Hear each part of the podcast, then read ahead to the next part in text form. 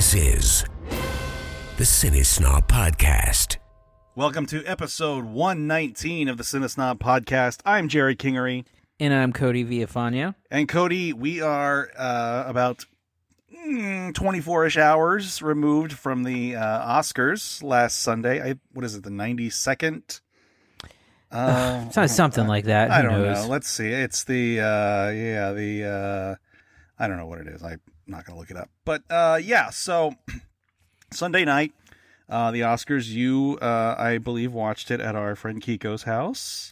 Yes, a yearly tradition. Uh, Yeah, that I'm not able to partake in anymore now that I live in Austin. But yeah. it was. It's a fun night of snark. Uh, basically, It- I mean, back when you were here, it was us just like showing tweets to each other and and Yeah. making our own ri- ridiculous comments about what what is inevitably a slog of an evening.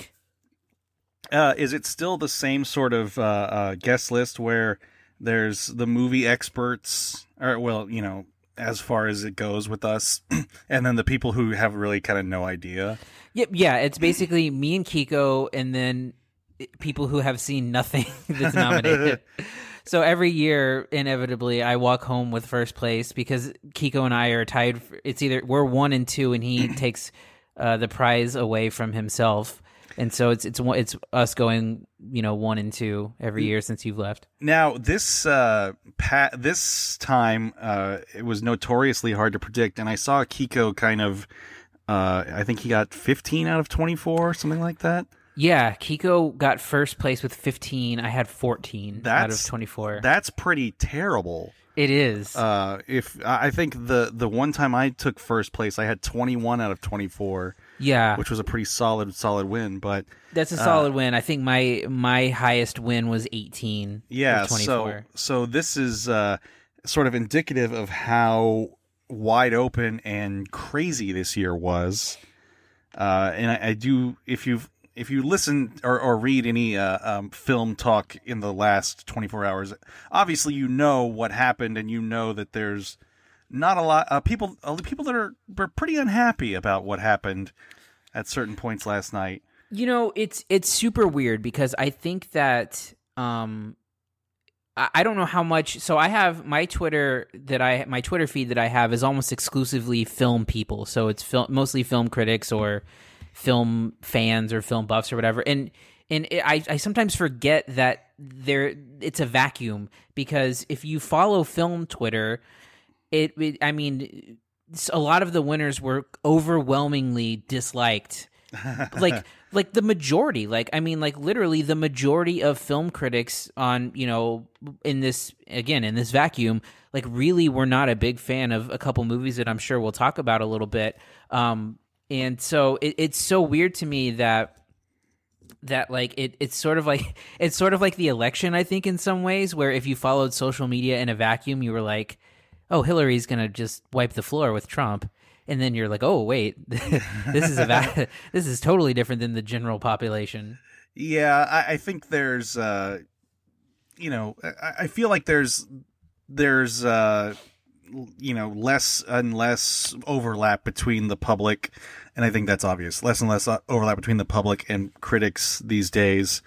Um, you know, uh, obviously with stuff like Venom being a huge hit, for example, you know, that every critic hates. But I, I always feel like the Oscars are a bit more e- uh, geared toward the critics most of the time. And you know, when when stuff like uh, The Shape of Water wins, you know, it's not a huge hit, but it's a it's a genre film that a lot of nerds like, uh, Right. so to speak. Uh, and I feel like this year kind of threw they, they threw it in the the Academy threw it threw that in the face of everybody with a couple of, of big picks uh, that we'll get to later. But let's let's start it all off with how the show started. And first of all, this was notorious uh, for not having a host. yeah How do you think that went? Um, I, I think the so there's been a lot of writing about this today. I really think that the only um the only benefit to not having the host was we were spared some some midway bits that just fell flat on its face, like a lot of the Yeah, the Kimmel stuff was fine. I mean, like the where he would like bring people in off the street or whatever. You know, it was it was not great. But I think of like the like the Neil Patrick Harris briefcase bit that just Yeah. was a total disaster from a few years back. And I think we, I think the only benefit was that we were spared some of that stuff. And I think the show, as a result, moved a little bit quicker.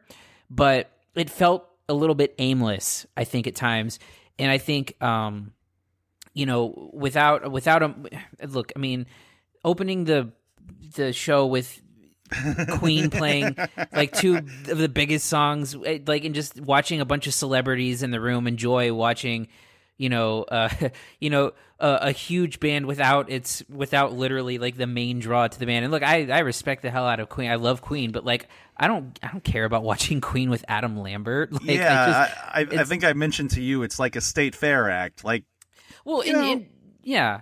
it, it's fine. It's Queen, and you know they have a, a I guess a semi-star filling in, but it's not. He's Well- not doing a Freddie Mercury impression. Well, and here's the thing: is that Bohemian Rhapsody itself is a celebration of Freddie Mercury. Like Right. the the idea that that Queen is having a renaissance right now and is in all sorts of commercials and all of that is is because of this. I don't know that it ever went away, but a renewed focus maybe on on the legacy of Freddie Mercury, and so you're bringing out Queen with someone who most people have limited to no connection to. uh, it's just it was a weird way to start it, especially when it's like again it has really nothing to do i mean it would be it would be like you know if uh if the year that searching for sugar man came out like rodriguez came out and did a set like it's just like where is your tie into the movie other than it's just representative of one of the movies that's nominated? It just i, I would rather watch you know like uh, and maybe it's i've just fallen prey to like tradition or, or or seeing things but like i don't mind the monologue of just cracking on celebrities in the room and especially when it's done well like kimmel was really good at it i thought particularly and i i would rather have a 15 minute kimmel monologue than watch you know crusty old queen performing I, I'd rather have a killer opening funny bit that's rememberable that's memorable.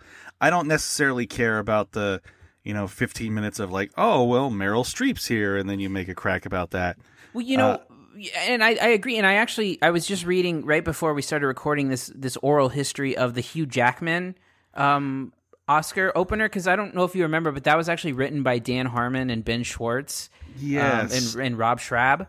And um and I was reading the oral history and I actually watched it over again and even something like that would have been like an improvement over again getting a band that has nothing to do with film it has no film actors it, like it's a celebration of film and you bring out queen to do queen songs it's just kind of it just was weird Yeah, uh, it, it uh, reminds me of like stuff I've enjoyed in the past, and I, this the only reason I can remember this one is because it was so well put together, and I'm a huge Conan O'Brien fan. Do you remember when he hosted the Emmys? yeah and he popped up in the other shows Yes, Yeah. I mean, like a, an opening like that, like it's not necessarily like super duper funny. You know, it's not a gutbuster thing, but it's so clever and memorable that it's it's stuck in my head for you know the 15 years or however the hell long ago it was that it happened. I and I and I actually somewhat frequently watch that opening because because I really love when he pops into the office. Uh, Right, yeah. it's, it's really funny. But Doesn't what he did come you? out of the ceiling or something? uh, yeah, he does actually, Yeah, and he yeah. What what did you think of the no host thing? Uh, I, I thought it was okay. Uh, it it really shows how kind of superfluous a lot of that stuff can be. Um, it it made for some strange moments. Uh, one of the strangest was seeing Tom Morello of Rage Against the Machine uh, come out in a tuxedo and introduce a movie about Dick Cheney. It was Yeah. sort of some cognitive dis- dissonance from having grown up, you know, coming of age, come of age in the late '90s and the early 2000s to see Tom Morello sort of. I, I don't know if it.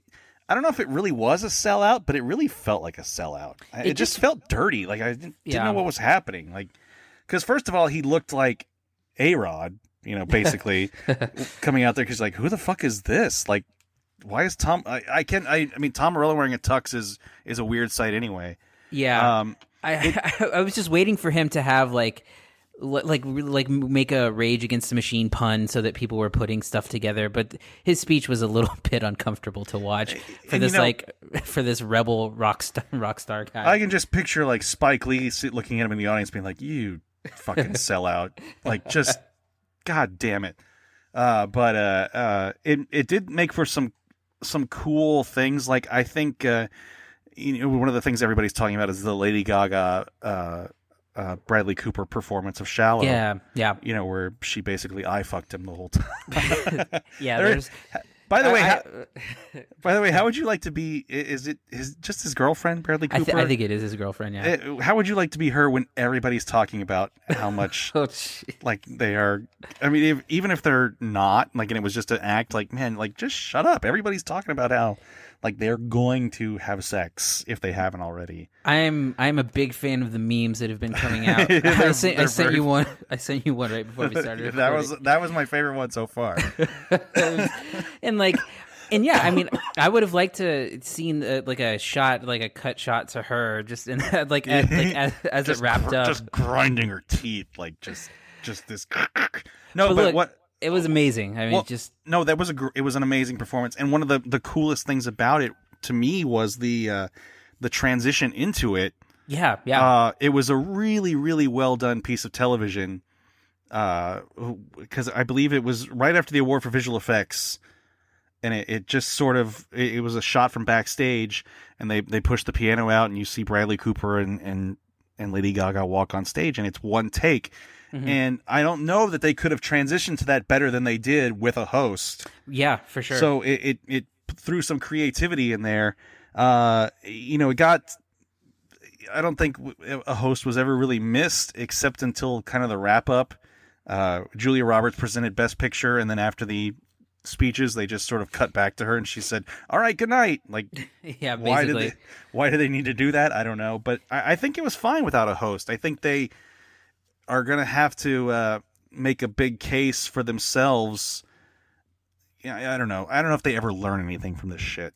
Uh, I, I don't think they do because I think they bring in different people every year, like different producers and stuff to to to run the show, and so I, there's no continuity between anything, and I don't know that they learn anything. I mean, like, look, they couldn't have possibly learned anything this year because it wasn't supposed to be this way, right. you know. But you know, I mean, if if the way it was pulled off, I think was was pretty admirably done without a host to to shuffle things through. I mean, granted, these things are. Uh, you know, in a big production like that, it's just sort of a moving part. Your host is really there to sort of comment on anything that goes awry or weird or whatever along Mhm. the way. And you know, it's it's obviously not totally necessary. And I think they, I think it worked fine. And I, you know, rather than see somebody slotted in there that sucks, I think this was a, a better alternative. Yeah, uh, I mean, maybe in the future they won't. They will do this when they are trying. Because I mean, look, the idea behind the the Oscars, like, because when they were looking to replace Kevin Hart, I was reading some articles that were basically saying that the Academy didn't want a fuddy duddy, so they didn't want Billy Crystal or Steve Martin or whatever. I Uh, can't believe. Can you believe?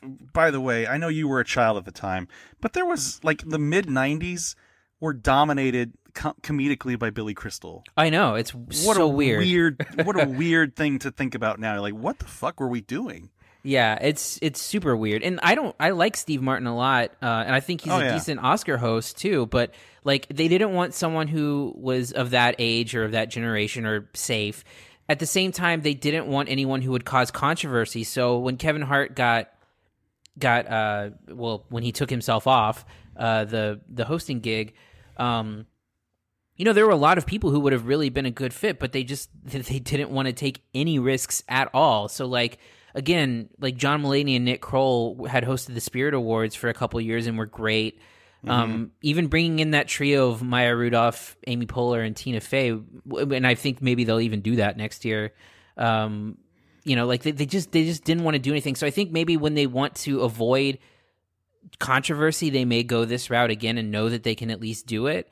But i i the the it, i think that it recovered better than it started because the whole production was rudderless for the first like half hour. And i think a lot of that had to do with like probably the most incoherent speeches I've ever seen in an award show in my life. I like I had like what was going on for the first like five award like what were like and like they were prepared. They had stuff written down and they couldn't like get the word like there was one I, I forget who it was. It was like three people up there who were all three reading from the same speech but like were getting confused at who said what. I, like I, like the, the speeches were just out of control horrible for a while Which was the was it the production design? Or there was one that was like it was like three people and they like the a woman an older woman just sort of stared for a good Yeah. 20 seconds. yeah yeah I think I- that was I can't in- remember which one that was. in the free solo one was a weird they they had a lot of dead air uh, as well Yeah, uh yeah, and they cut people off and uh um what was the there was one um shit there was one category where like uh someone spoke and then the other person was either well more well known or uh I think it was Peter Farrelly for screenplay was cut off towards the end, maybe. I don't remember. There was something. There, there's a lot of weird stuff. There always is, and I felt kind of like that with without a host, they may have like uh, let those things play a little longer. Uh, but I, I, yeah, there was some weirdness going on. I don't know that that was uh, any fault of the production. I think that's just weirdos that, that got up there and didn't know what to do. But uh, yeah, uh, yeah. you know, I think uh, overall, production wise, it was fine. I, I think it. Everybody was waiting for it to be a b- disaster because the last sort of six months for the Academy has been a disaster with the whole Kevin Hart thing blowing up on them, and then the the ill-fated Best Popular Movie that was going to be awarded, uh, and then the like the late decision that they were going to stick a, like major awards like cinematography in the commercial breaks right. and uh, balking on that. So I think all things considered, it, it went as well as it went better than anybody could have expected. Yeah, I mean it al- it almost had to because of like just just layer after layer of really bad press for the Oscars. like they just could not get out from under it and um and like you you're also forgetting too uh, one other thing which was that um they were only going going to let um two of the best song uh, Oh, nominees yeah. perform uh, and they were only going to do like 90 second performances to speed it up and then lady gaga was basically like you let everyone perform or i'm not performing Yeah, um, I, I forgot about that part. That was that was a sort of minor controversy. it was, to, but until you, I mean, I, I don't know. I mean, it, it it is, but if I mean, Lady Gaga threatened to walk, and and that would have like literally the biggest moment of the night they could Right. have risked not having. So, True, true. No, I'm, well, I mean, uh, in the grand scheme of things, it was. Yeah, uh, yeah, yeah, yeah. So, But, yeah, but e- even though uh, the, you know it was months of bad press, I don't think that they made it out unscathed uh, in the bad press department, just by some of the awards they handed out. So uh, yeah, so let's get to that. Uh, first of all, let's start with some of the, the, the categories that, that were less controversial. Uh, supporting actress, the first award of the night went to uh, Regina King for If Beale Street Could Talk. I, I don't really have a, a strong opinion on this one way or the other, but yeah. You know, um, it was that was one of the ones that was pretty bound to happen. Um, Rachel Weisz was was maybe the dark horse there. Um, I do but, think it um, was interesting that both her and Emma Stone were nominated, and I feel like just sort of canceled each other out. they that usually I, I feel like that usually does happen um, in cases like that um, you know again i, I don't uh, if beale street could talk i, I really didn't it really didn't uh, impact me much as a film um, Right. uh, and regina king is, is good in it um, but again uh, nobody in that category real i mean the, the the favorite women were were both really good amy adams is good um but it, it was one of those awards that like uh, y- uh, there's every year there's like an acting category where i don't have an opinion either way on any of the nominees Yeah, I mean, I, I was fine with anybody picking that up. You know, I, I- I mean, has Amy Adams won before? she's not she's actually um a lot of people were making a big deal of that glenn close um has seven nominations and never won but amy adams actually has six now and has never won Yeah, and uh, both both Emma Stone and Rachel Weisz have won, so yes they were not. Uh, And who else was in that category? Gosh, Uh, Marina de Tavira from Roma. Oh, yes, yes, yeah, yeah. Well, uh, yeah. So anyway, I don't have a like I said, I don't have a strong opinion on that. I, I'm totally fine with Regina King. Mhm. Um, you know, it's she's she's been around for years and years and years already. So Yeah. anyway, uh, what's what's next? Uh, you want to talk uh, screenplays? Yeah. Um. Th- so it, it's funny because uh, I I expected uh, Black Klansman to win adapted screenplay. Um. It it really didn't have a ton of competition there. I, I, if Beale Street could talk was maybe the one that could unseat it, but original screenplay was was always going to be. Kiko and I actually talked about it. Um. Before the show even started. And that was always going to be the signal of what kind of night we were going to be having Yes. because because if so odd, the odds on favorite was the favorite um because Mm-hmm. it, it really is just the best screenplay probably out of the bunch uh the vice screenplay i think is really good too but the favorite's very smart very witty like like it's it's the most well written screenplay and we looked at kiko looked at me and he's like if if green book wins best original screenplay it's going to win best picture. And because that's i mean that's it. Because the screenplay and we'll get into green book a little bit later but the screenplay of green book isn't it's not its strong suit uh, Right, if right. it if it has any strong suits. And so when that award happened i like literally out loud i go oh shit because i was like okay here we go green book is great I, I at that point i was like I, I knew that roma wasn't gonna win and i knew that best picture was either gonna be bohemian rhapsody or green book after after uh, green book won best screenplay Yeah, uh, so it was up against uh, the favorite, like you said. Uh, First Reformed, sort of the dark, real dark horse there. Yeah, Uh, uh, but a great Ro- screenplay, by right. the way. Roma, um, again, was the powerhouse, I thought, at a point. Uh, and then Vice. Uh, Vice, I wouldn't have been surprised with, but that's that's what Adam McKay won uh, for the last last time he was nominated was uh, for uh, uh, shit, The Big Short Yes, in that category. Yeah. So so yeah, the the Green Book winning over something like the favorite was not that was the that was again the bellwether for me like, oh, I don't know what's happening at this awards show, but I think something bad. Um, yeah, But you know, the the win for uh for Spike Lee for Black Klansman it it does uh you know, while des- well deserved, it does feel like um the career award for for Spike Lee. you know, here's the thing: is is yeah, I, yes, but I will say that it's not in the the, the category was not particularly strong, um, Right. this year, um, and I think that I think that it it's probably the best screenplay of the bunch, in my opinion. Um, though I think in, in, in any other year, it probably would not have maybe even been nominated. I, I don't know. Yeah, I, I yeah, I don't know. It's it's hard because that is kind of a weak category. I mean, I, I think the smart money would have been on uh, it had Black Klansman not been in the mix. Had been on would have been a, a Star Is Born, just because Hollywood seems to love Hollywood. They do, and that's why I thought A Star Is Born very early on had a good had a good chance, and then it kind of just fell flat. But Yeah. Uh, yeah. So uh, let's go on to uh, uh, best uh, supporting actor. Uh, Mahershala Ali, Mahershala Ali, second time he's won this award. in three in years, three years. First was for uh, Moonlight, of course. This one didn't feel as special. You know, Uh, it, it it it didn't. Um, I, this is a tough one for me too because I almost prefer every performance in this category ahead of Mahershala Ali. Um, it was probably my least favorite of the bunch. Um, I understand why he won. I think he's very good in it. Um, I think he's a great actor. I really like him. Um, but uh, I would have liked to see. I mean, I, I I thought Sam Elliott had a chance just because he's the like it would have been like the career award. It would have been him. It would have been him or Richard E. Grant probably who would have taken it. Rockwell. Rockwell was great, but he had what like five minutes of screen yeah, time. I'm, I'm very surprised he got the nomination for that much. I mean, it was I liked him a lot, but uh, yeah, he was in the movie for maybe five minutes. Yeah.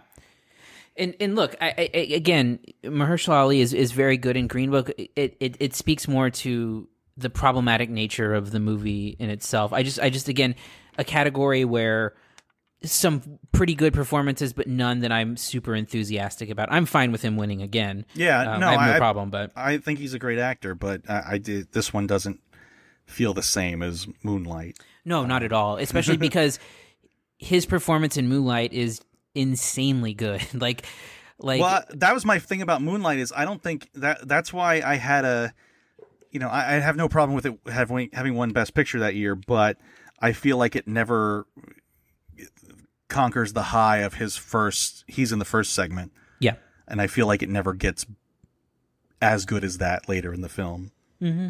But I think it's fair. But I mean, Trevante Rhodes is is great, and um, um, uh, Andre Holland is really good too in the last segment. But still, anyway, uh, what else? What else? What else? Uh, what do you want to do? What do you want to talk next? uh, let's let's brief. I briefly want to touch on documentary. Um, Oh yeah, yeah. because documentary has been and we didn't get to talk nominations it's such a confounding thing because I, it was either last year or the year before the presumptive winner was the jane goodall documentary and it was not nominated for best uh, documentary feature and then it happened again this year where Yes, yes. where the uh, where won't you be my neighbor the presumptive winner everyone just knew it was going to waltz to the to the win was not nominated yeah. Uh, I mean, uh, I had I had "Won't You Be My Neighbor" as my my top movie last year. Just I, I loved that movie so much, and it affected me in such a way. And I think a lot of people felt that way.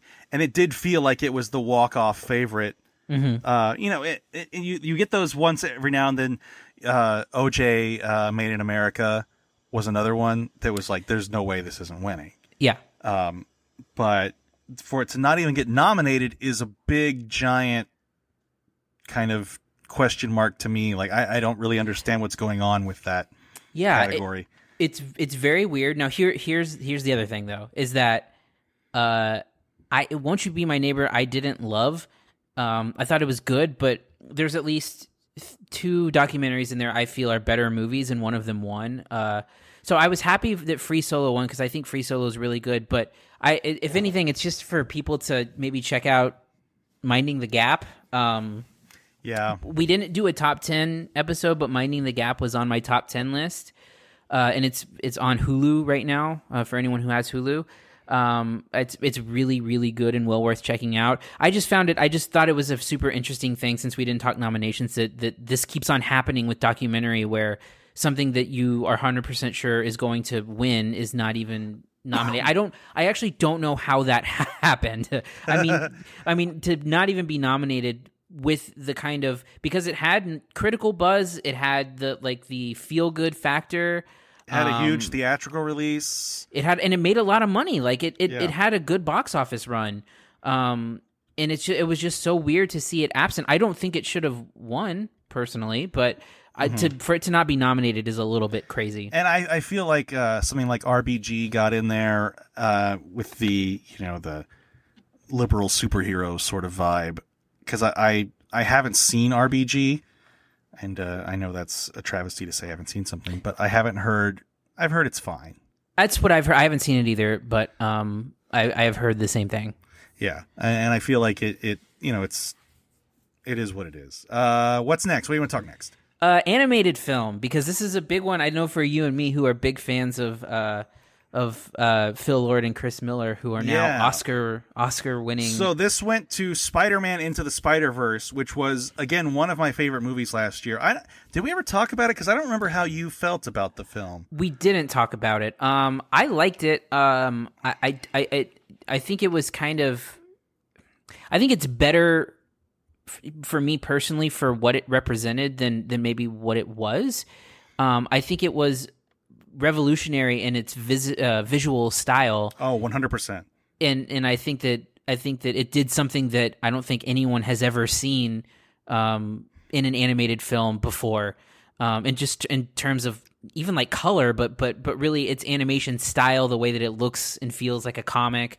Um, just I mean, amazing in that regard, and also just the fact that it had like the diversity of the characters throughout the whole thing. I think it was a better idea than it than I did like the movie, but I did like the movie. No, I liked it a lot, and, and I felt uh, uh, that the being the uh, I think I counted this the seventh Spider-Man film in the last 15 years, 16 years. Mhm. It was uh, probably the most essential because it it had the ability to draw off of all of the the lore of Spider-Man without having to to do the table setting. And I think that's something that gets forgotten a lot of times in these comic book movies Yeah. is the fact that like people just want to experience the character as opposed to his origin story over and over again. And I think the the movie does a great has a great joke about that that's sort of running through it the whole time about the origin of every different Spider-Man that's in there. Yeah. Uh, where you know they get, whoever's narrating gets increasingly more fed up. Uh, but yeah, Yeah. I, I, you know this beat out some heavy hitters. Uh, it did. It, I was about to say that too. I like it. It beat out Pixar. It beat out uh, it's, um, uh, Wes Anderson. Uh, it beat out Pixar and Disney with And Disney, uh, yeah. Ralph Breaks the Internet. Uh, Mirai is another one. I'm uh, you know the Japanese uh, uh, language one that I'm I'm not really familiar with at all. I I didn't. That's the uh, I did not see that one, but I, I've heard really good things about it. But it it it, it absolutely beat heavy hitters, and I think uh, was was an important win. I think uh, because the animated feature category is is one of those that that feels a lot of the time dominated by either Disney or Pixar. And Yeah, to it- have another winner is cool. It feels um like the biggest. Th- those have been some of my biggest snubs in the last few years. Now that I think about it, uh, of course, the we talked about this last time we had the show with the Lego Movie being completely snubbed, not getting nominated, and then I think uh, something like uh, well, the first Wreck It Ralph is is one that I absolutely loved, and it lost that that year to um, uh, I believe Brave, which was one of the lesser Pixar efforts. It is Uh, the lesser Pixar effort. no, I, well, no, there's worse because Cars Two is worse, but I haven't seen the Cars movies. of uh, of prestige Pixar, the one where they know they're not money grabbing, it was not very good. Uh, and routinely, I feel like that that the the uh, animated category goes to just whatever the biggest thing is out there.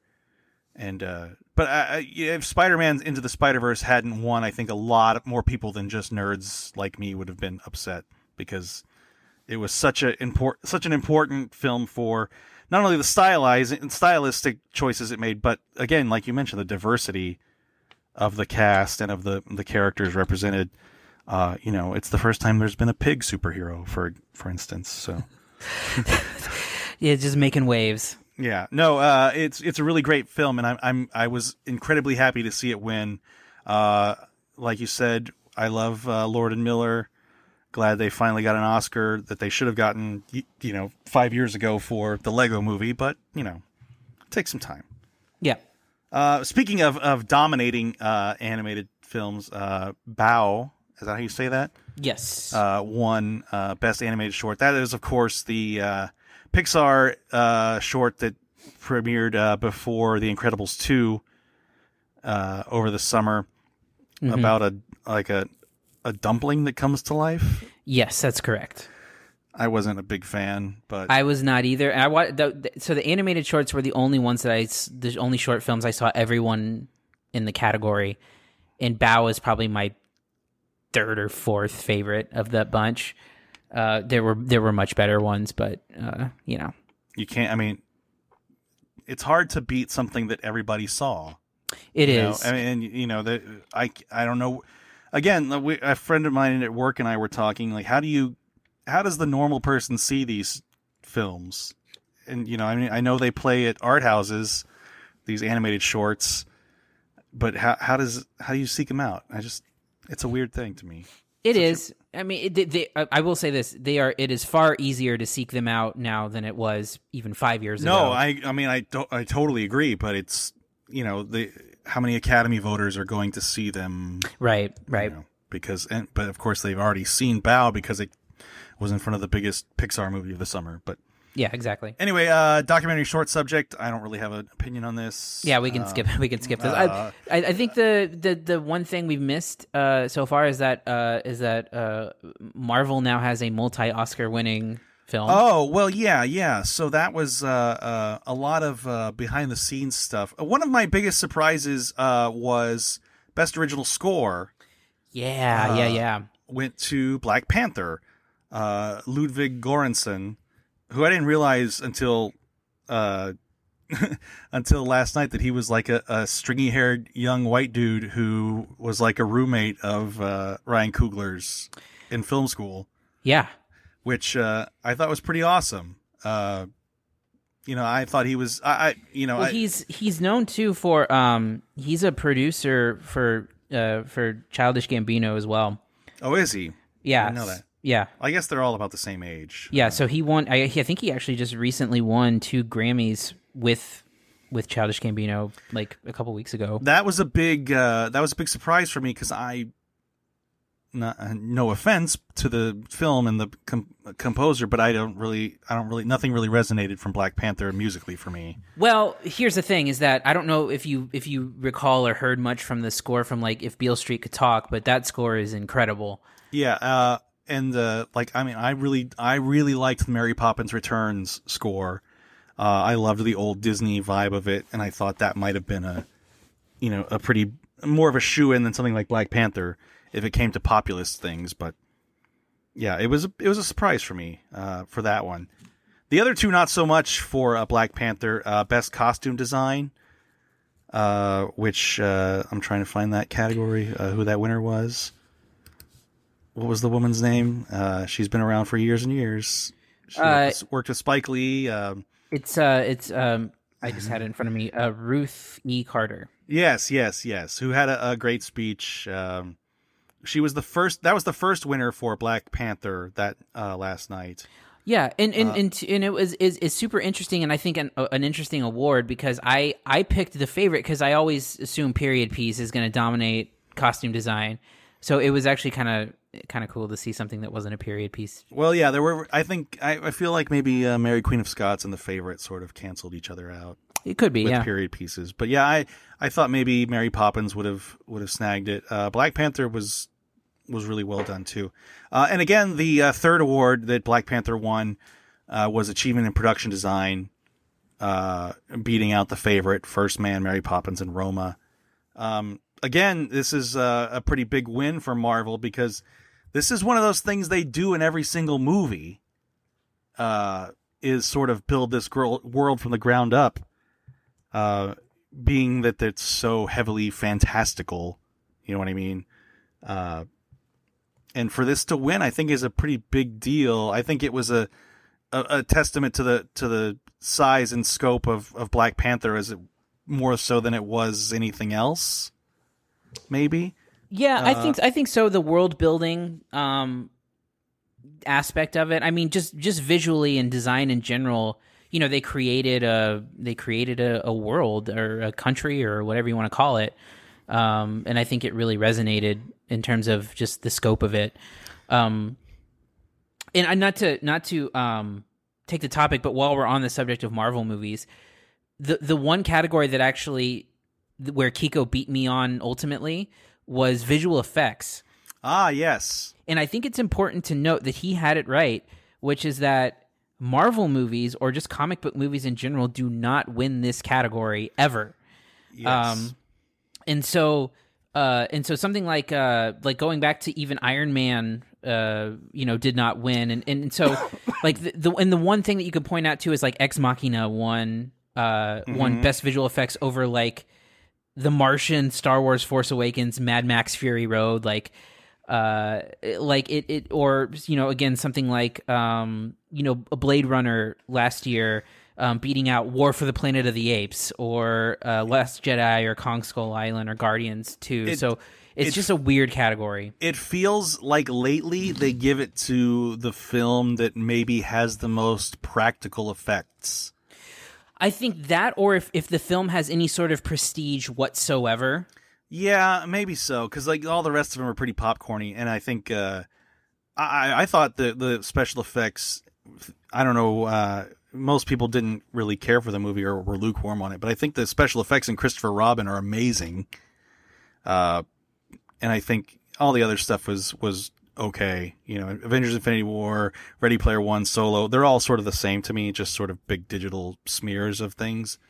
Uh, but First Man I really liked, and uh, Yeah. I'm I was glad to see it win. I, I I still think First Man is vastly underappreciated, but I'll take that win. Well, it's it's it's a category that I'm really beginning to care less and less about, mostly because look, I mean, if War for the Planet of the Apes can't win best visual effects, like what are we doing here? Like like literally creating performances from from motion capture. Like no, I know, and I mean stuff. You look at War for the Planet of the Apes, and you look at something like um, what was his name? Uh, Bad Ape, the Steve Zahn character. Yeah, yeah, yeah. I mean, that is an amazing piece of visual effects. Uh, Yeah. And it, yeah, for it to lose to to uh, uh, what was it? Blade Runner. Blade Runner. which was fine, uh, but it was no. Yeah. It, anyway, But but ser- but honestly, it's Marvel is inching closer and closer to the big boys table in terms of of awards. I mean, just having Black Panther nominated for Best Picture was a huge deal, but um, you know, walking away with ultimately three Oscars for for one of their films is is pretty substantial, I think.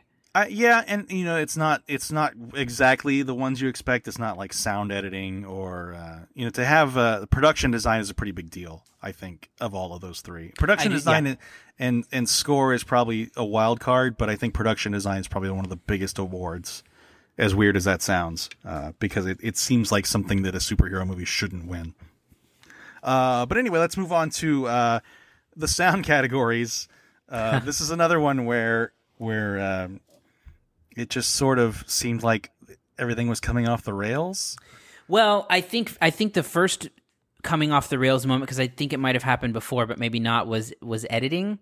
Um, Okay, yeah, uh, I I don't remember the order they went in, but yeah when when bohemian rhapsody that was another where i said oh shit out loud um and and it, and it prompted a lot of online twitter response of like people saying that bohemian rhapsody is terribly edited and uh and are people even watching the, the movie um because uh, vice was pretty much the the lead standout for that category right. um, the one that every I, I mean that's where, what most people had picked, and then to see that happen was just kind of uh, uh, it was a moment where I'm like, this is probably not gonna go well. Right. So so uh, Bohemian Rhapsody wins film editing, and it wins both of the big sound categories: sound editing and sound uh, effects editing. What is Sound mixing. Sound mixing. Sorry, I can't. Which one's live and which one's effects? I never can keep those two straight.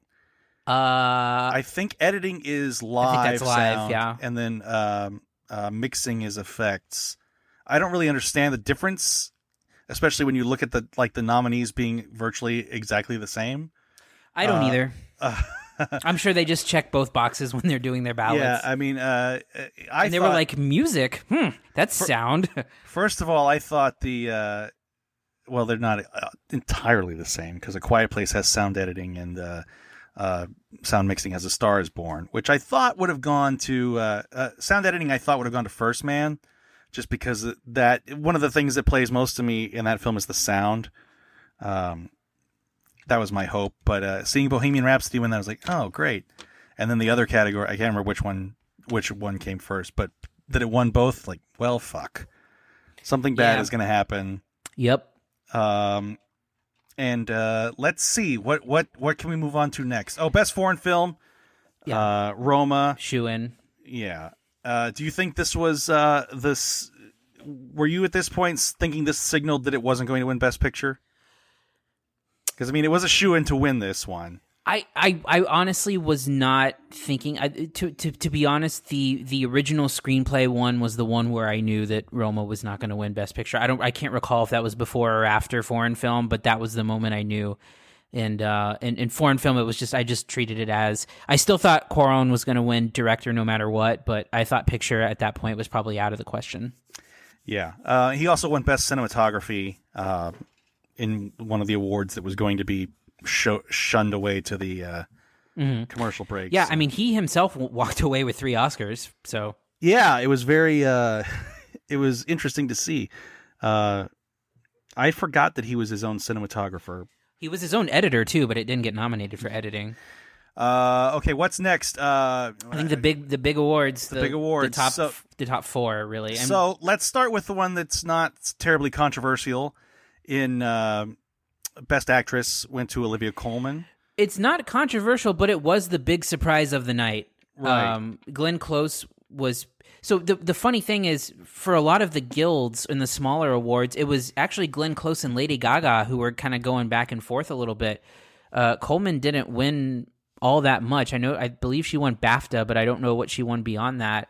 Um, and so it was kind of supposed to be the Glenn Close Career Award. You know, she's been nominated seven times, and and I think pretty much everyone was pretty shocked at Colman uh, winning, including herself. Uh, and what led to probably the second best moment of the night, which was her speech. Thought. no, yeah, it, it was very genuine and very funny, and uh, it, it it I I thought it was a great performance, and I'm I'm glad it won. I I could have gone. I again I I didn't really have a favorite in that category. Uh, you know, like everybody else, I thought Glenn Close was going to win. Um, I would have been fine with uh, any of the other actresses winning. I think it was the best performance of the bunch. Uh, Olivia Colman. Yes. Oh yeah, for sure, for sure. But uh, you know, had had it gone to Lady Gaga, I could have understand. I would have understanded. Um, had it gone to uh, uh, Melissa McCarthy, I would have been happy about. Uh, the uh, I, Yalitza Parcio, I, is that how you say it? I'm sorry if I mispronounced that. But I think it's close. it's uh, I I would have been like, okay, fine. But yeah, Olivia Colman, I, I really liked, and I, it was probably the the second best moment of the night. Let's go to uh, one of my downer moments of the night with uh, performance by an actor in leading role yeah. that went to Rami Malek for Bohemian Rhapsody, Yeah. uh, which one of my favorite things, and I think I messaged you about or you messaged me. Uh, the clip they show for that is him lip syncing. yes, it is. Oh Jesus. Okay, so the this category was um, it had Christian Bale for Vice, Bradley Cooper for A Star Is Born, Willem Dafoe in a movie that I didn't see, uh, which I don't think anyone thought was going to win anyway. No. I, was he playing uh, Vincent Van Gogh? I don't even know. yes, he was. Okay, uh, and Viggo Mortensen for Green Book. I, I thought this was Christian Bale's to lose. Uh, dark Horse, not so dark horse, but I thought it was Bradley Cooper's right. I agree uh, with that assessment. had it been, uh, you know, had everything gone the way I thought it was going to go. Uh, but for Rami Malek to win for Bohemian Rhapsody, um, man, I don't even know. here's here's the thing that I that I will say. Um, eh, Bohemian Rhapsody is not a good movie. Um, Right. and I, I that's not controversial. I don't think it's the movie itself is problematic in the way that it was by who made the movie. I think is first and foremost. Oh, we Now, haven't even talked about that yet. yeah, I mean, look, it's it's not an indictment of of the people involved with the final product that Bryan Singer's a garbage person, but uh, it's problematic that that it's it's been swept under the rug and even Rami Malek was was someone who had said during the process of the awards that he was unaware of the allegations and all, which is impossible if if you Google or research your role at all. But uh, the, the problem with Bohemian Rhapsody is that it is a uh, it's not a good movie, and the performance I don't think is that good. It's what like 50, 50 to 45 50% lip sync and the lip syncing I don't think is very good. The, that Um, clip, that clip they show, it's awful. Yeah, it's it's it is awful, and he it, it's just it's just not a good performance. And his acting is fine. He's he's good in it, I I guess. But like to have to to have that performance that is mostly lip sync against first of all a guy who sang his own songs in a movie, Right, Uh, right. but but against a, a guy like Bale, who I, I think I, I said either to you or Kiko or to someone when Bale gave his speech at uh, at the Golden Globes, like that should have been the reason why you know he deserved the Oscar. Hearing actual Christian Bale talk and then watching him in Vice, it's like two different people, and um and that performance is so nuanced and subtle and he just becomes another person. And it was just it was the best performance of the year. And i just in this in the bohemian rhapsody performance was just like it was a lip sync performance. The fake teeth look awful in it. Like it's just it's just it's just so it's like amateurish i felt. And and and it just really was a frustrating frustrating award. Well, and and and he's not even the first choice for it. Like there was this th- this Sacha Baron Cohen uh, version was in development for years until he bailed because Queen the the guys in Queen got weird about wanting it to be about them. right right Um, and you know this felt like a, a stopgap, and that this movie took off so much baffles me. Uh, you know, I can I can get behind like the the fact that Venom became a, a box office success, you know, because it's a stupid movie, uh, and people just like stupid movies sometimes. But this movie being critically adored, it feels like I'm not in on the joke.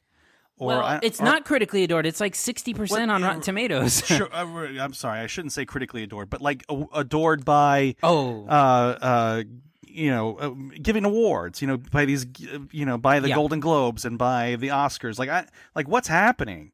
Like, I don't understand. again, it's it is it is. I believe I believe it to be nostalgia, and I believe it to be uh, a rightful uh, sense of love and admiration for Queen in the in the songs and the music, and for Freddie Mercury.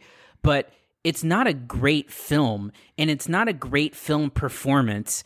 And I think the the, the problem with it is that is that I think it got rewarded for being uh, not only popular. So I think the popular movie thing should f- fly out the window with this win. uh, but but I think it got rewarded because people people it's a it's a it's a biopic maybe i don't know i mean so is christian bale as dick cheney but this award like can we stop giving it to people who play real people and it's in like robbing good performances like giving eddie redmayne the oscar over michael keaton like Well, I mean, to be fair, Bale was playing a real person, but he was, I, and I get that, but it's it's it's the idea of you know people n- know to some extent what Dick Cheney sounded like, but they were. I mean, it's not like oh wow, that guy's doing a dead on Dick Cheney versus you know watching him become f- a huge public figure like Freddie Mercury or whatever. yeah, no, I, I, I agree. It was one of those things that, look, I, I'm, I'm not a big fan of always having the biopic. Uh, you know, it's, it's sort of the easy route to, uh, to a nomination. I feel like Bradley Cooper's first nomination as Chris Kyle in American Sniper was not well earned. Uh, because I don't think he was particularly great in that movie. I mean, he was fine. Uh, I think he was he was really good in A Star Is Born. Uh, and I think you know if, if we were going for pure like you know, here's the time to reward someone, I think that would have been Bradley Cooper's award to lose. Um, I think the best performance was Christian Bale. Uh, and the other two, you know, I didn't see the Willem Dafoe movie, and I don't give a shit about Viggo Mortensen in Green Book playing some fucking mook. Uh, anyway, um, yeah, that's when I was like, shit, is Bohemian Rhapsody going to win Best Picture? Yeah, I thought it was uh, possible. Yeah. So, um, let, one more award before we get to the final award. Uh, Best Director went to uh, Alfonso Cuarón, which I was fine with. Um, it- it's it's it's a strangely dominant category for uh, for Mexican directors. Uh, in the last the last six years, the award's been split between Cuarón, uh, Inarritu, and uh, Guillermo del Toro with uh, with both uh, Inarritu and Cuarón winning two Oscars. Yeah, five of the last six years have been from um, directors from Mexico. Yeah, I mean it's cool. Uh, I and I think Yeah. and I think Cuarón is great. Uh, Inarritu I think is a little showy, uh, and I'm not a big fan of Del Toro, but whatever. Well, I think the cool thing about it is that the movies it's with with maybe the exception of Gravity, the movies are like independent, small, like like really well made um like auteur driven movies. And I think that's that's a super cool thing that they're recognizing um just the craftsmanship uh that that goes into those directors and, and and they have I mean again the common thread if you want to pull one is is like Emmanuel Lubezki has been cinematographer for for all but two of those True. Um, yeah. And and really the Roma was basically done in his style as as Cuarón pointed out when he won his cinematography award but Mhm. um it is a cool trend and those guys are all really great filmmakers and um and and I think that the, the interesting thing about it though I think is that um is how many times it's been part of a split um Mhm. because the revenant did not win best picture gravity did not win best picture um roma did not win best picture Wait, what one the year Gravity won? Uh, Twelve Years a Slave won Best Picture. Oh, that's right. That's right. and and and before this this kind of thing happened, I- and again the the year before was Ang Lee winning for Life of Pi.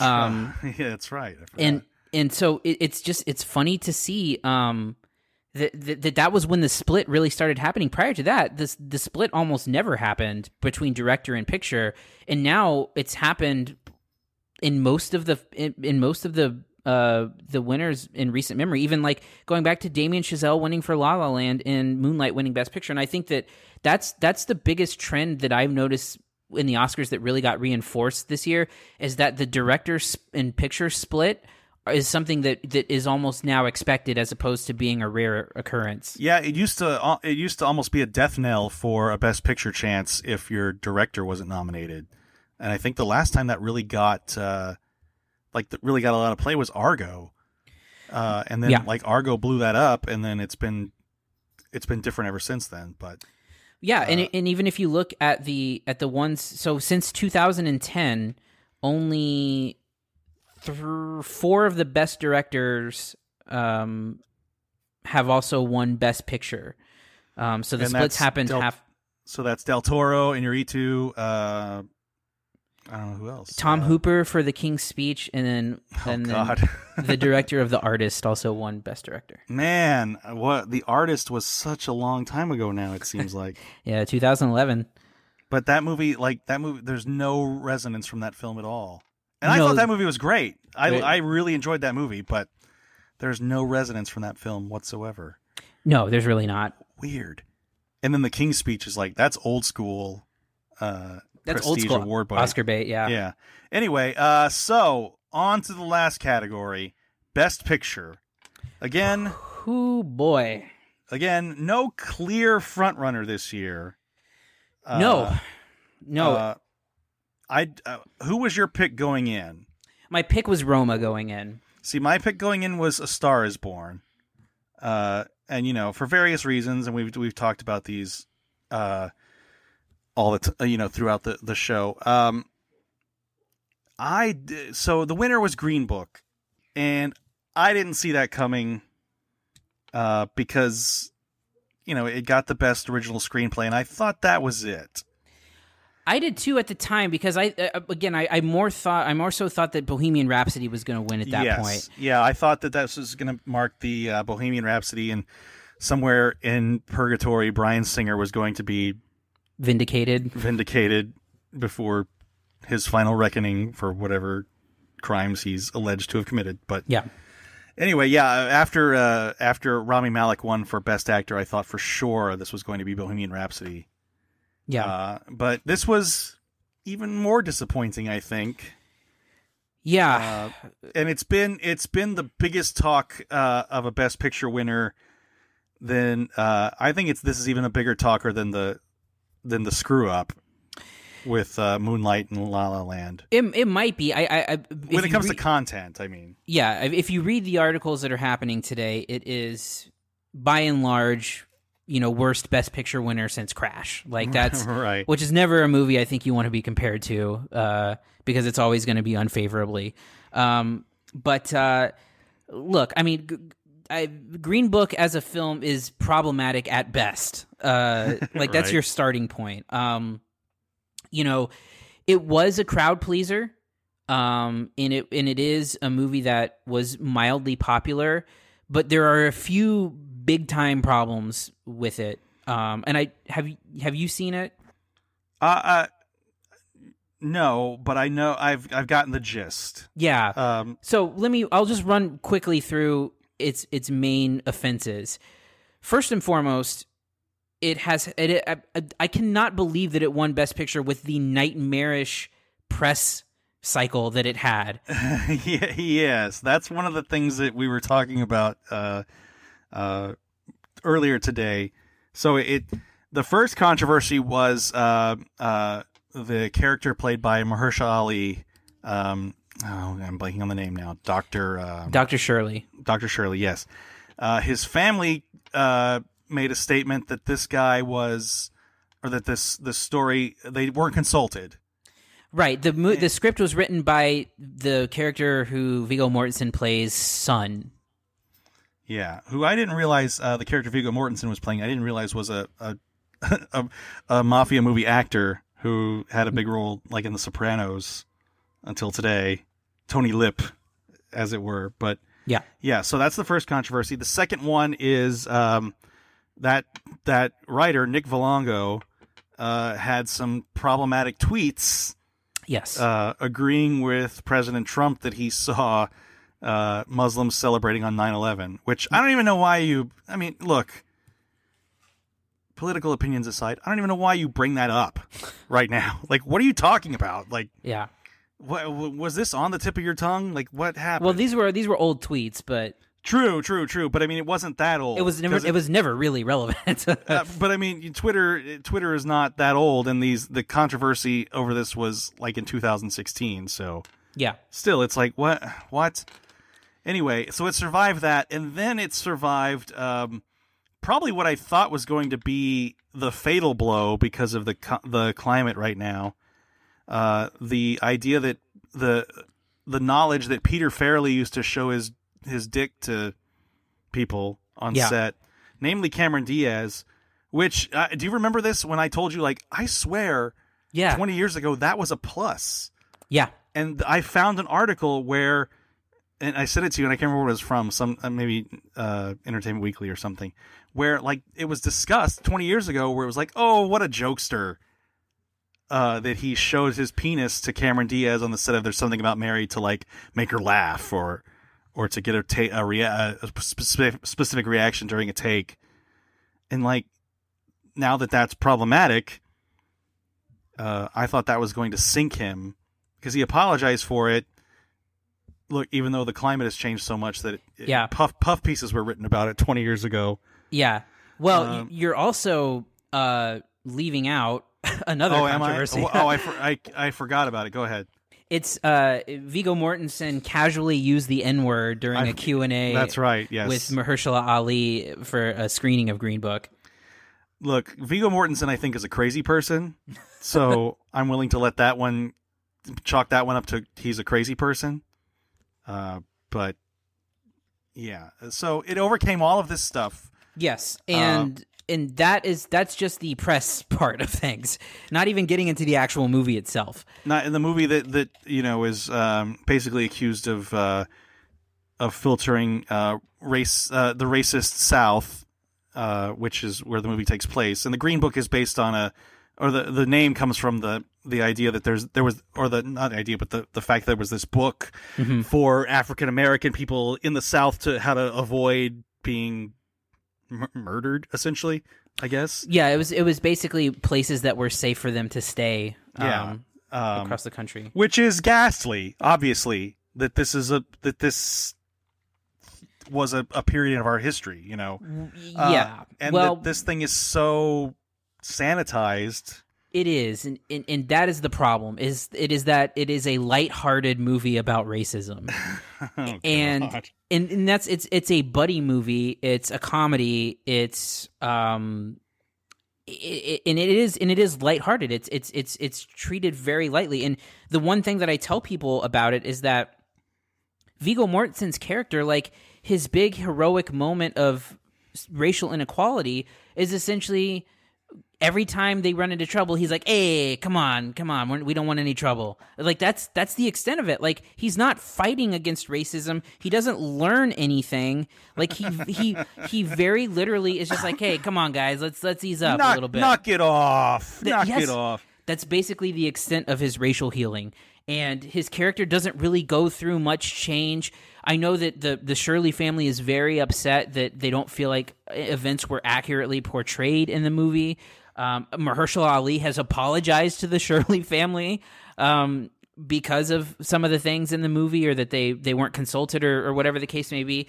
And it's just really um, well yeah and uh, sorry to interrupt you there but it, the, you know the, one of the biggest blatant things that people talk about is there's a scene where uh, Viggo Mortensen's character teaches Mahershala Ali's character how to eat fried chicken yes, in like some tone deaf uh, uh, play to to show what an elitist and how separated from his culture uh, Dr. Shirley's character or the Dr. Shirley is.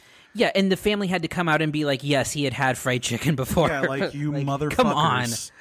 Holy shit, man. Um, yeah, I've never seen uh, swifter, more sweeping backlash to a win than this. Like there was uh, the a film critic for the New York Times, uh, I can't remember his name, published a story like late last night. Like, no, Green Book is a terrible movie. Essentially, Yeah, uh, like it's the worst Best Picture winner.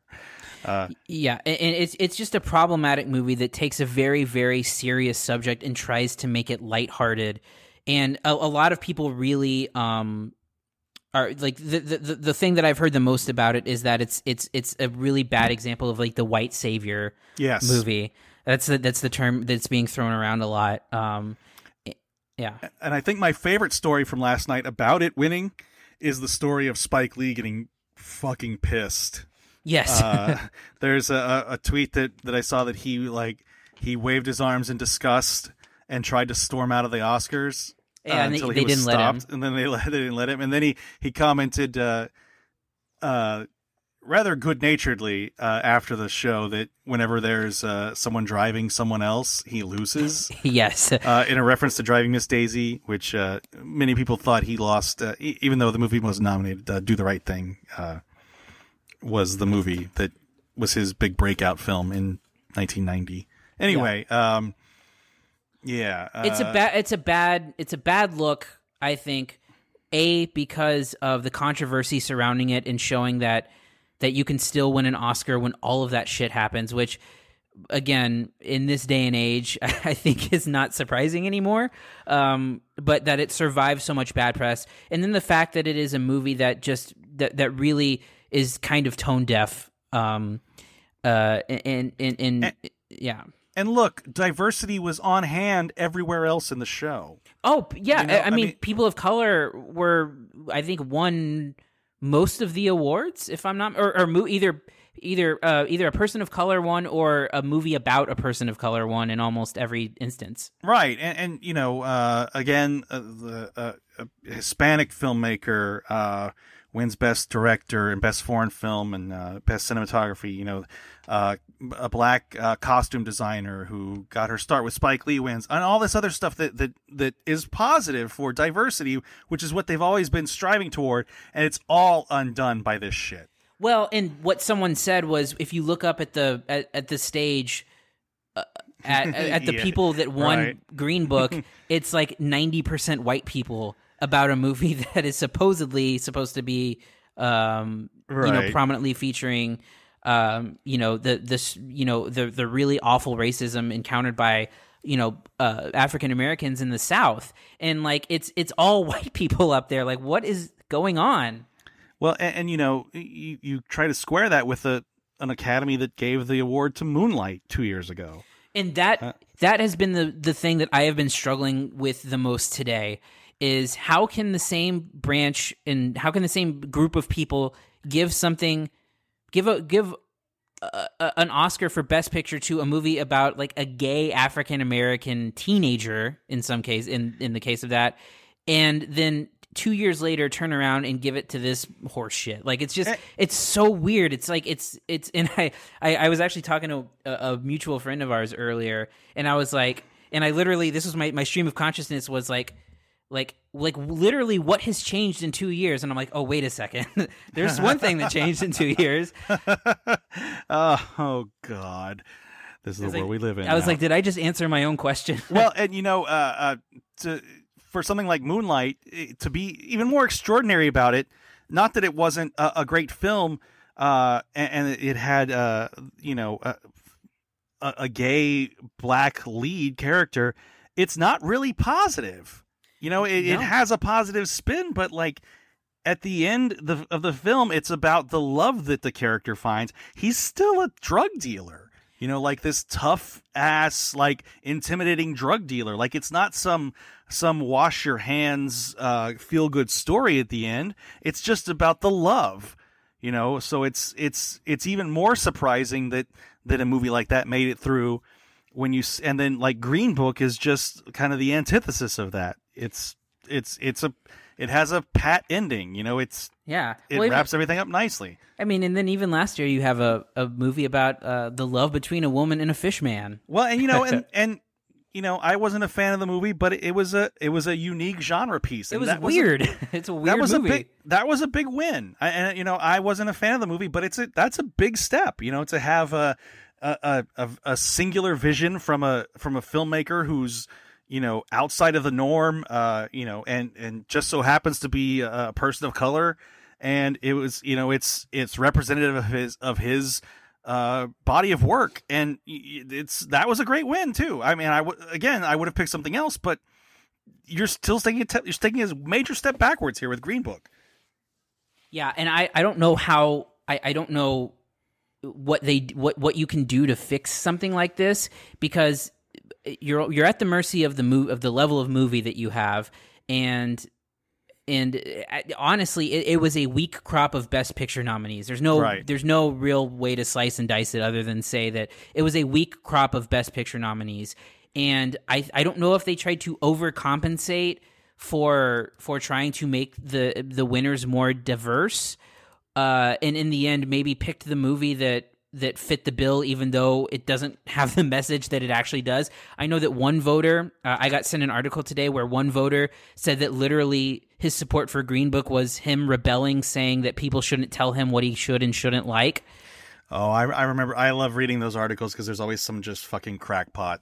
yeah well this might have been the one Yeah. Uh, I saw. I was reading a story about this. I believe on the Ringer today. Uh, there's a speculation from some people that because it's a weighted system, uh, you know, you vote for your number one gets so many votes or so many points. Number two gets so many points. They this the writer of this article felt like there was just a ton of, of first and uh, maybe second and third place votes for Green Book, and uh, since the other fields were since the other movies were so kind of fragmented and different, that maybe that's how it picked it up. You know, it just sort of snuck up with a bunch of second place votes, maybe. Uh, know, that's possible you know, and, and in in uh, preferential ballot is what they call that Yes, thank you, thank you. I couldn't remember what that was called, but yeah, it's uh, you know, the, you know that there was no clear number one, and then this thing that people were like, eh, whatever, you know, throw it at number two, and lo and behold, you have another fucking racial controversy of your own fucking making. yes I mean, come on. There, there need there should be some like ombudsman for the Oscars who just who, who should just be like like when the the nominees come in and like there's something like this that's gonna like like they can prognosticate down the road like this is gonna be a problem. We gotta ex- we gotta we gotta kill this. Yeah. Like, like you know if, if uh like a swing vote. Yeah, just one dude who can be like, like, nope, like he's the like the the like that remote ref office in the NBA that's like in Secaucus, New Jersey. Like there, he's like he, he watches the play on video. Like, nope, we got it. No, nope we have this. a we have a racist producer we cannot this cannot Fuck go for this. it Yeah, like if Bryan Singer gets nominated for best director, like, no, come on, no, no, like you got to get rid of that. yeah But uh, yeah. Anyway, so another year, another uh, major controversy for the Oscars. Yeah, uh, look, Um, it's it's a bad it's a bad look, and um and and it's and it's it, it it has look. I think you know when when the when like the credits are rolling and you have articles coming out that say it's the worst best picture winner ever. You've you've really you've really screwed up. I think. Yeah. Yep. Yeah. Um, you know, and you could it's it's so easily avoidable. So easily avoidable. Uh again, I, I don't know. I mean, I don't know how you change it. I mean, do you um you know, do you purge the membership? Do you uh change the voting? Uh cuz I think best picture voting is the one category that's open to everyone. I mean, I don't I don't know what you do short of putting in like uh like a morality clause or something like that where you know if your if your if your movie is uncovered to be problematic in some way of being racist or sexist or something like that that you're you're disqualified for voting because you're you could be representing the academy. I, I don't I don't really know what you really do in, in this situation. Well, I mean, like, what can you do? Because at the, it's in the hands of the voters. I mean, the voting the voting uh, members of the academy are the ones who did this. So unless uh, and, and and the funny thing about that, I don't know if you if you remember this is that a couple years ago the initiative was they added hundreds of members who were again people of color or uh, or um, or more women uh, as well. Yeah, Um, no, I remember the- that was the Oscar so black uh, backlash. Yeah. I mean, sorry, Oscar so white. Yes, Oscar so white. Sorry, that was stupid. it's okay, uh, but it's uh, uh, yeah. So so there was a big initiative to add people of color, women. Um, uh, I think even even maybe people who had told uh, like from the LGBT community and adding all these people to the voting board, which may have swayed Moonlight winning. And then again, something like this happens. So what is your safeguard at this point? I mean, it, it, at the end of the day, it's this it's this body of people who who who did who did this. I mean, it's not critics, it's not audiences, it's it's it's a singular group of people. So that's who you can point the finger at. I don't know where your solution comes. Yeah, and chances are there will be no lessons learned, and this time next year there'll be something else that uh, will be the major controversy. Um, maybe Kevin Spacey gets nominated, Oh, yeah. or uh, Harvey Weinstein wins, or something. Anyway, Lifetime Achievement Award. Lifetime Achievement Award for Harvey Weinstein. Ooh, boy. Oh, anyway, uh, so yeah, that's uh, gonna wrap up the show for this week. Um, we didn't review any movies, but uh, we'll be back at that soon enough. Yeah, I don't. Uh, there's no real major releases unless we want to do Tyler Perry's A Madea Family Funeral next week. Is that apparently that's the last Madea movie? Oh, come on. Madea's a zombie. It's coming up after that. Oh, yeah, I guess so. Uh, but uh, yeah, we don't really have anything until Captain Marvel the following week, and Oh, then yeah. and then we'll probably have a we'll be in South by Fever. yeah, I got the South by Fever, don't you? I have one every time after. There was one year where you and I got each other very sick. Dude, I was so fucking sick that time. I think That- actually you got me. I think I was fine until you and I had carpooled. Yeah, see, that was the problem. days. Yeah, don't yeah, let's not confuse each other. Like, uh, like we weren't.